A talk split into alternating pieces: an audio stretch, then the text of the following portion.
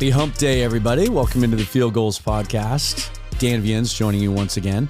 And joining me once again, my good friend from Niners Nation, Rob Guerrera, because we got to talk 49ers, Seahawks, Thursday night football.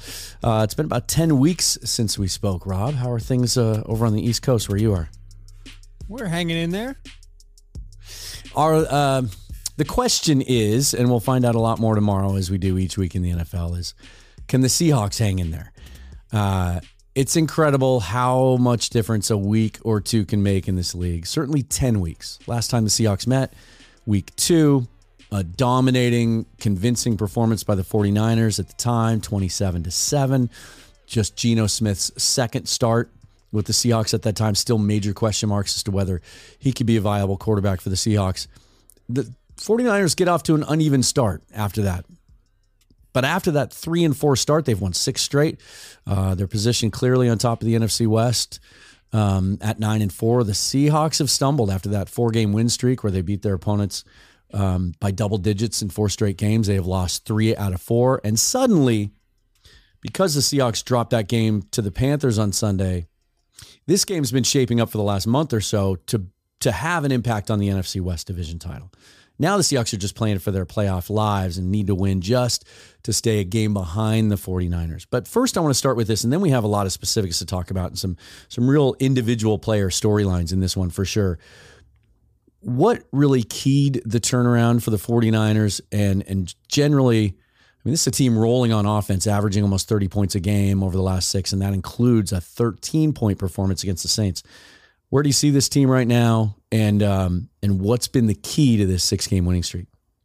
Well, first and foremost, the defense. So this defense has been absolutely incredible. During this six game win streak, they're giving up just 11 points a game. I mean, I don't care what kind of offense you have. If your D is only giving up 11, chances are you're going to be able to win some games. So everything starts there. And then offensively for the Niners, what you've seen is even with people in and out of the lineup, including the quarterback, the ground game has been incredibly consistent. They've gone over 100 yards in I think it's seven of their last nine games. They're re- for whatever reason it takes Kyle Shanahan and this ground game weeks to sort of gel, even when the offensive line is mostly the same.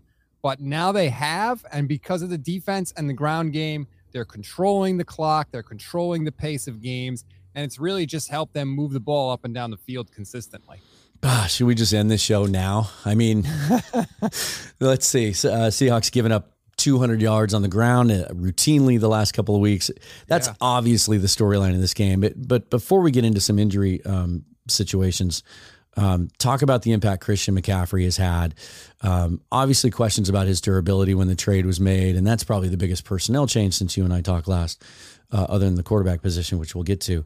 Um, his impact and his fit in this offense.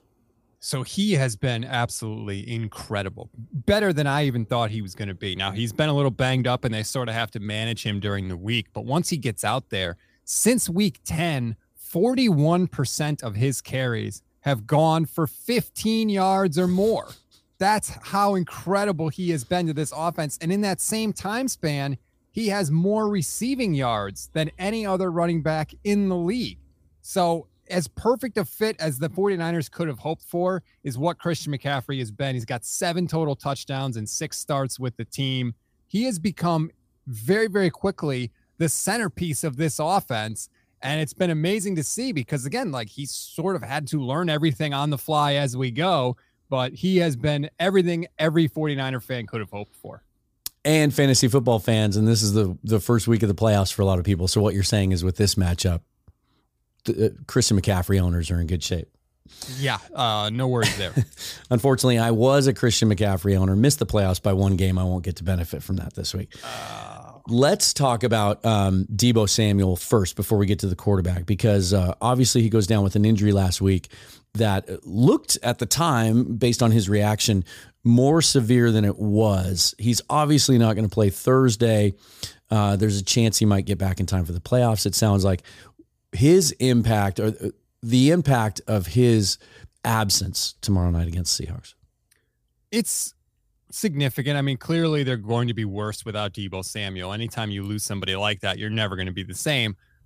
Luckily for the 49ers, though, like we just talked about, Christian McCaffrey's still there, Kittle's there, Aiyuk is there, Jordan Mason, even the backup running back, has been pretty solid for them. So it's a loss for sure, but it's not unsustainable. Now, if they didn't have Christian McCaffrey, then you'd really start to sweat a little bit. Yeah. So it just, you know, puts more pressure on 23's shoulders, but they'll be able to sustain it because he's there and because they're going up against the Seahawks rushing defense. Uh, let's let's get to the quarterback now. Um, obviously, in week two against the Seahawks, um, uh, Jimmy Garoppolo has to come off the bench and uh, uh, and and play uh, a situation that not a lot of people saw coming. And once he got his feet under him, was playing well. I would say from an observer from afar looking looking inward at the 49ers, playing Jimmy Garoppolo football, about what you'd expect. It was never really the storyline week to week. They didn't win or lose because of him, but he operated that offense efficiently, if if if that's fair. And then he goes down with an injury. And Mr. Irrelevant, Brock Purdy, Iowa State, rookie. Uh, a guy I'm familiar with because he he played uh, in the Alamo Bowl as a freshman um, with uh, David Montgomery was on that team. Yeah, he he had a good team there, but he was never a guy that jumped off the page or was a highly rated NFL prospect, which is obviously why he went at the end of the second seventh round. He has been nothing short of phenomenal these last couple of weeks and has taken the league by storm in a, in a much more condensed version of kind of the way Geno Smith did earlier this year. How is he doing it? And is this just another example of, of Kyle Shanahan's offense and how it doesn't really take an elite talent at quarterback to run it, but just a guy that that that runs the offense the way it's supposed to be run. I think that's definitely part of it, right? He's in a great system and he has talent around him. That can't be overlooked. But just from a from Brock's standpoint, a couple of things that I've seen that I like so far. First of all, from an intangible standpoint, he's fantastic. He knows the system. He's not afraid to, you know, get people lined up where they need to go, take control of the huddle, all of that stuff that you like to hear from someone who's played four years in college and has a lot of football under his belt. That's awesome. In terms of the tangible stuff, the physical stuff on the field, the encouraging thing is he does not look to hit singles. He looks to hit doubles and he looks at those first. He's looking down the field hmm. first, as opposed to Jimmy Garoppolo, who usually looks for the closest open player to him and throws yeah. it to that guy. Brock hasn't done that. And he's also got a little bit more mobility than Jimmy Garoppolo. So he's able to yeah. extend plays a little bit, move around. He doesn't seem to panic under pressure. And so when you've got that combination, there are going to be bigger plays down the field, especially against all these defenses that for years against the 49ers have just been cheating closer and closer to the line of scrimmage because they know that Jimmy Garoppolo is not going to go over the top. Case in point, last week, Brock Purdy had two touchdown passes thrown 20 or more air yards down the field outside the numbers. That's more than Jimmy Garoppolo's had in the past three years. So that just goes to show Brock is doing this in a different way. And right now, and again, it's a very, very small sample, but right now he's giving you exactly what you need. It's interesting because the knock on him coming out of college was he didn't have the big arm. He wasn't a guy that you could drive the ball downfield with. So um, interesting to see how he's fit in that offense um, so far. Uh, as a Seahawk fan, it, it, you talk about small sample size. Uh, the first thing that comes to mind is maybe, maybe he'll come back down to earth because I remember Nick Mullens coming up here to Lumen Field and tearing us apart a few years ago, and I, I thought he was going to be the next big thing. Let's talk about Brock though. He uh, he dinged himself Sunday, um, had to come out. I think he returned to the game at one point, um, but the game was in hand. Obviously, they they blew out the Buccaneers in that one. Um, he's got an oblique injury. He's been a limited participant in practice. They're saying uh, it's going to be a game time decision. What are you hearing about his availability tomorrow? So, Kyle Shanahan's been a little cheeky. He says, "Oh, we might not know until Thursday." I think he's going to play. Uh, is he banged up? Yes, but Kyle Shanahan also said that it's not something that's going to be made any worse. It's going to be more of a pain tolerance type of thing, and yeah. we all know that they got plenty of of medicines on the sidelines that they can give to people mm-hmm. to get them through a game. And from the 49ers perspective, with so much at stake in this game, I mean, a chance to close out the NFC West, which would, you know, Niners would be the first team in the league to clinch their division, which is kind of incredible when you consider everything that's happened to this team this year. but that would secure their playoff spot for them where the, they could take the last three weeks of the season and, uh, you know, not that it's meaningless, but you'd be playing for seeding rather than a playoff spot at that point, which for the Niners has been very, very different because it's come down to the wire for them in recent history. Yeah. So I think with all that at stake, Brock's going to find a way to play out there. And I think the ideal thing for the Niners would be another situation like last week where then they could get him out of there relatively early and then he'd have, you know, that mini bye week to sort of recuperate. Just another reason why I'm sure they'll be looking to to lean on that ground game. You would think with an oblique injury, if it's going to affect a quarterback at all, it might affect his his accuracy, um, his ability to really turn it loose, especially on what's going to be a very cold night at Lumen Field. Mm-hmm. Temperatures in the in the upper 30s, um, so it will be chilly here. Let me let me ask you this: It has been a house of horrors up here uh, in recent years for the 49ers. Nine of the last 10. The only win up here, the one in 2019, which ended up being for the division in their favor. Um, any concerns about whether this atmosphere, Thursday night football, Lumen Field in front of this crowd, um, might be a challenge for the young quarterback? Yeah, I think you have to, right? I mean, it's a challenge for any quarterback, let alone now we're talking, you know, seventh round rookie, Mr. Irrelevant, all of that stuff. And, you know, it's funny. This was sort of the path that we were supposed to see with Trey Lance, right? We were going to say, okay, how does he handle the blitz? Brock Purdy right. checked that box because the Dolphins blitzed the heck out of him. How did he handle coverage? Well, Tampa Bay kind of stayed back sometimes and played coverage, and Brock looked pretty good there. But those are both home games, right? Now he's got to go on the road. Now this is the next sort of test, right? Playing in a hostile environment. Maybe it's going to be cold, like you said. So I can't tell you how it's he's going to handle it. I think it is going to affect him because how could it not? Silent count, all that stuff. But like I said before, with the intangibles with Brock seem to be pretty good. So if he is rattled, does he feel comfortable having to call his own play if he can't hear it, all that stuff? I think he will be, but we won't know until we see it. And I, I'm kind of looking forward to it because it is going to be a big test. Let's talk about a couple other um, Injuries on the defensive side of the ball cornerback Dontae Johnson out for the year, ACL injury. Kevin Givens, defensive tackle, looks to be out for this game as well. Um, I think that's an MCL, if I'm not uh, mistaken. Yes. Uh, what impact, if any, will this have on uh, on the San Francisco defense? Uh, the Givens injuries more important, I would say. The defensive line is just so banged up right now. The Niners had a few guys get hurt last week, and they were already dealing with some injuries. Fortunately, Arik Armstead will be in there in the middle, so he can hold it down. Nick Bosa will be available on the outside, which is nice.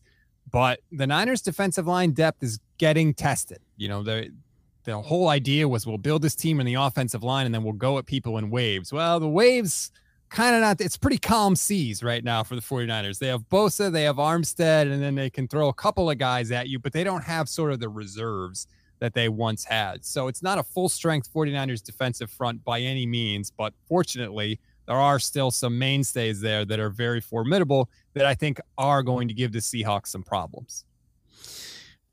Did you ever see it getting this point? I mean, we were talking about Trey Lance being a franchise quarterback at the beginning of the season. The, the 49ers traded a boatload to move up and get him in the draft last year.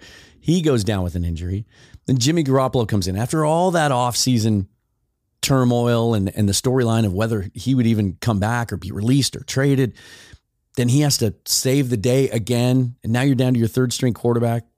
Even going into this season with Trey Lance, did you expect us to be talking about a team here that that with good quarterback performance is being talked about as a not just a Super Bowl contender, but even with as well as Philadelphia is playing, some people are saying um, might be the favorite in the NFC to go to the Super Bowl. I did think the roster had that kind of talent on it. The only question for a lot of 49er fans was okay, how good is Trey going to be and how quickly can he be that good? That was really the only uh, question. You know, can he protect the ball, that type of thing. And largely this season, the 49ers quarterbacks have protected the ball, which is something that is very, very different under Kyle Shanahan. I think coming into the year, if you look at the entire Shanahan tenure, the Niners were something like minus 36 or minus 32 in turnover differential. That's what had crushed them was that they just couldn't protect the ball. This year they've protected the ball. So when you have a defense that's allowing basically a touchdown a game or two touchdowns a game and you're not giving the ball to the other team, you're going to be in a lot of ball games. And that's exactly what's happened for the 49ers. In this six game win streak, they have 12 takeaways and just three giveaways. So if you had told me at the beginning of the year that Trey Lance was at least going to be able to protect the ball, I would have thought that the Niners would be in this sort of 9 10 win area because this roster is absolutely loaded. Yeah, and the schedule is forgiving as it can yes. be uh, down the stretch. This matchup tomorrow night, which, which uh, to me just doesn't look like a matchup that favors the Seahawks or, or really gives them much of a chance in any way, shape, or form. And then you go Commanders, Raiders, Cardinals to finish out. Um, highly realistic. This team can finish with 13 wins. Um, if Purdy's not able to go tomorrow night, it's Josh Johnson, right? Yeah, the well traveled. Josh Johnson. I've always I wonder what this dude's man cave looks like. You know, I, players always keep jerseys of teams they've played for, frame and put them on the wall.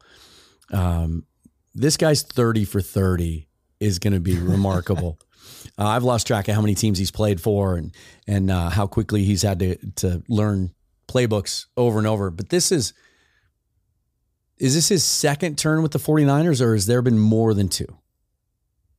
Uh, I think this is his. Now he hasn't played with them every time. I want to say it's his third or fourth term. Yeah, it feels like he's been on that roster a lot. Yeah, and and it's kind of scary to think that literally like you know, he he could be running the show at some yeah. point on Thursday if if Brock, you know, can't go or maybe he gets hit early and has to leave for a little bit. And the the crazy thing is he's only been with the Niners for a couple of weeks and San Francisco is not doing any live reps this week. It's all rest mm-hmm. and recovery stuff. They're not doing any full speed practices. So let's say Josh Johnson has to play for any period of time on Thursday. He will literally not have had a full speed rep with this team that he's been for or been with for two weeks. That is a scary situation. But you know what, Dan? Like, given all the stuff that has happened this year for this 49ers team, it would not shock me at all because it would fit in perfectly with how this season is gone. Let me ask you this. Where do you see this rivalry being right now? Because obviously, during the Harbaugh years, um, it was very intense, very evenly matched teams, two elite teams in the NF- NFC going at each other year after year. Um, and and you could feel that intensity anytime these teams played. It's waned since then. Obviously, the the the record went in favor of the Seahawks for many years.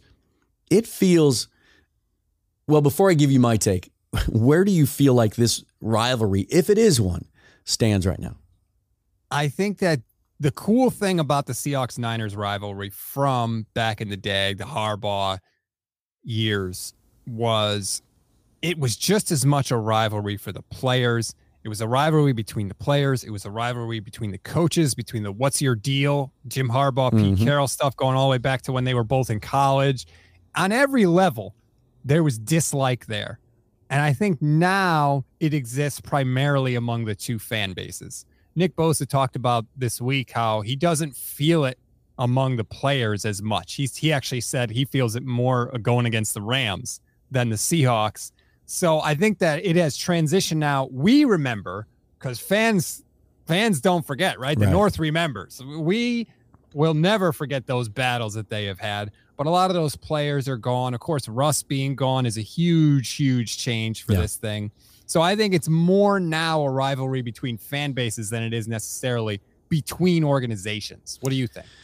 I I kind of think it's in a weird gray area right now. Like it's almost on pause. Uh, it's flipped so quickly. You know, when since that the heyday of it and the, the Carroll Harbaugh connection, um, you know, the 49ers went through some tough times while the Seahawks were sort of a perennial borderline playoff team. Um, the shift in the last couple of weeks here, as we went through that four game winning streak and started to think playoffs were possible, maybe even a shot at the division before the 49ers got rolling. This game meant everything. Yep. Suddenly, in the last two weeks, with what we've seen, three weeks really, with the performance at home against the Raiders for this team, and then eking one out against the Rams, and just this defense back to being shredded every week like it was the first three or four weeks of the season. It's just, I sense no optimism that, that this game is one the Seahawks can win. And I also sense a resignation on the part of the fan base that that 49ers roster is so good and that defense is so good and it's built to last that there was a moment a couple weeks ago when Garoppolo went down where there was some hope. Seeing how well Brock Purdy has played has just kind of pointed out how good this offense can be, regardless of who plays quarterback, as long as they're capable. Um, I would use that word. There's a resignation here that, man, this thing has turned. And now we're the team that's chasing. And how they address this roster in the offseason the next couple of seasons will determine if this rivalry kind of moves forward in the next couple of years or not. I'm surprised to hear you say that. I mean, like you said, Seattle has been a house of horrors for the 49ers. Even when they had Super Bowl teams in 2012, you absolutely destroyed the Harbaugh team that year. Yep. When the 49ers have been good, they still have not really been able to play that well in Seattle, except yeah. for that 2019 game, which was, you know, six inches away from going to the Seahawks anyway. So if I were a Seahawks fan, I'd be like, okay, you never play well here. You're coming in with Brock freaking Purdy you know it's not going to be a normal game. Something weird is going to happen. It always happens. I mean, even it would last to. year. Yeah. Last year, the 49ers forced two turnovers inside the five yard line and still lost, right? They had that 95 yard drive from Jimmy Garoppolo at the end of the game that got all the way down to like the Seattle two or three yard line. And then the Seahawks held firm. It's not going to be a normal game. So I, you're more comfortable in this situation than I am. I'm nervous already. Well, by this time tomorrow, I think you'll feel better. Or about by, by 36 hours from now. It, it's just, I think it speaks to how demoralizing it is when uh, when you just don't feel like your defense can stop anybody. And, and this defensive performance from uh, Pete Carroll's crew and whatever you can attribute it to, whether it's a, a failed scheme change or whether they just don't have enough horses over there or a combination of the two, which is where I land. Um, it just, it looks like an unstoppable force is coming to town, an offense that's been rolling uh, and firing on all cylinders, going against a, a, defense that that for the last six weeks has been the worst defense in the NFL, and and for most of the season has been, uh, except for a little blip on the radar there for three or four weeks. So, um, a lot of things would have to go poorly early. It reminds me, a lot of people forget the tip game, the NFC Championship game here started very badly for the Seahawks. I think fumble. I think it was a First 10 nothing. It was a Russell Wilson fumble and wasn't there a blocked punt early as well? Um, it was a 10 nothing hole they had to dig out of and come back late in that game. Um, people forget about the drive to get him in position to win, to take the lead before the tip ended up happening. Uh, something like that would have to happen to where the Seahawks could play from ahead, which is something they haven't been able to do recently. And maybe that just kind of amplifies the problems on defense. What, since the last time we talked, a lot has happened here in regards to our quarterback. And who would have thought, first of all, that Geno Smith would have the season he's having, but also that he would be the last quarterback standing in the NFC West? From the outside looking in, what are your views on on his performance this year and just kind of how that that storyline here in Seattle about the quarterback position has changed? I'm still blown away because I know he's, you know, hit some turbulence here recently, but Geno's been making good throws, big plays all year long. And I think, you know, we're at the point in the season now where there's so much film available from what teams are doing that defenses have had time to see it, analyze it, and adjust to it. And so now where I think Geno is, is he's at the point where, okay, they've adjusted to me. What separates the good quarterbacks from the great ones can Geno and the Seahawks now adjust again to stay one step ahead of the defenses and keep this sort of going a little bit? And maybe he can, maybe he can't. But that's to me where Geno is. I don't look at it now and say, see, I knew Geno Smith was bad and this proves it. That's not how I look at it at all. It's yeah. just, okay, nobody was ready for Geno Smith the, to burst onto the scene at the beginning of the year. So I think there was you know, at first defensive coordinators were like, yeah, okay, he's doing some things. And then they realize, oh, shoot, this is real. Like this guy's playing up to this level. So now they've adjusted. And now I think the last four or five games of the year for Seattle, if I were a Seahawks fan, I would say, okay, let's see if he can make that counter adjustment here. And I, I think he can. He's got to avoid the turnovers. That yeah. seems to be the thing that has really crushed him recently is if you're turning the ball over, like you said, and, and you've got defensive problems, then you're playing complementary football. But unfortunately, it's complementary for your opponent. And that's when things can really sort of snowball on you. Yeah, I think it's, and he admitted it uh, this week that he maybe he's been a little too aggressive. It's really his first experience in the league, um, having everything be be on his shoulders and and having some success for a sustained period, and and um, it's amazing how quickly perceptions changed. It's, you know, the first six weeks, seven weeks of the season was about learning that Geno Smith is actually really good at playing football. And the last few weeks have been, oh, okay, now it's all on his shoulders because the Seahawks running game has been abysmal and they've been playing from behind. And, um, and so he's the only thing they have going for him. It's, it's incredible how quickly it turned here locally. A lot of fans this week think that he played terribly on Sunday and are pinning the loss on him. Yes, he had a couple turnovers early, but he's also the only reason that they even had a chance in the fourth quarter to win that game. And he actually, outside of a couple of throws, played exceptionally well and, and was doing the things that he had done all year to be successful and making throws that a lot of other quarterbacks in the league can't make.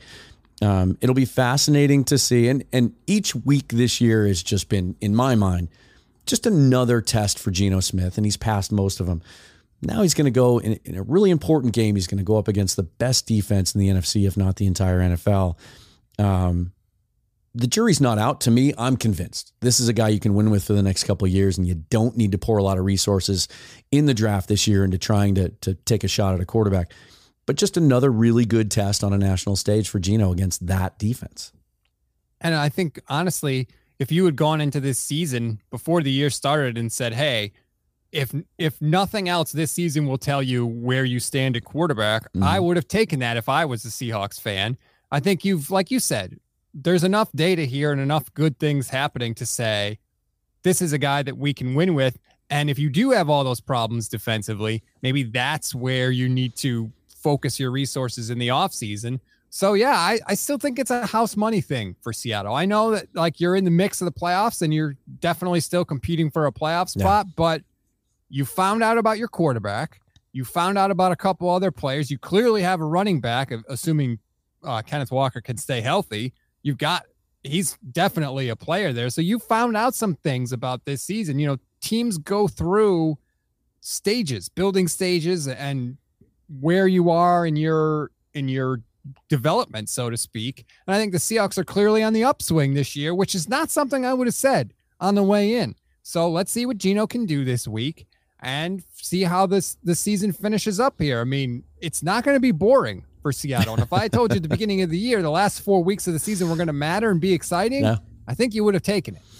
Yeah, uh, 55% their playoff uh, chances, uh, according to 538.com. Uh, after the uh, Panthers loss, it drops to the mid 30s if they lose tomorrow night to the 49ers. It'll be nothing if not entertaining, and hopefully your nervousness will be warranted uh, for the fan base here in Seattle as they go out on a cold night to Lumen Field and uh, try to shock the world and pull off an upset against the 49ers.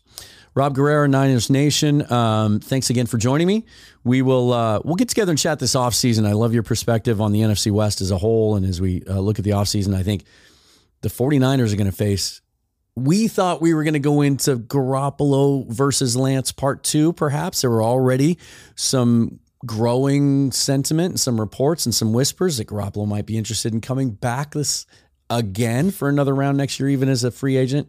Now you have Brock Purdy playing lights out. Who knows what's going to happen next year, but there will be plenty to talk about for sure. Um, well, we'll keep an eye on this one. Thanks again for joining me, and we'll do this again soon. All right, man? Anytime you need me, Dan. All right, that's going to do it for us. Thursday Night Football on uh, Teed Up. Thursday, uh, tomorrow night, if you're listening to this on Wednesday. Um, then we've got kind of the, the half break week. Make sure and tune in for uh, not only my rapid reaction show right after the game, I'll give you my thoughts on how things went. And then Monday, Michael Thomas is going to join me and we're going to do a live mock draft. We are going to look ahead and take a little bit of an advantage of that break and, uh, and work together on building a seven round Seahawk mock draft and see how that might look uh, with the current picks that they have. Until then, I'm Dan Viens. This is the Field Gulls Podcast. We'll talk to you tomorrow night.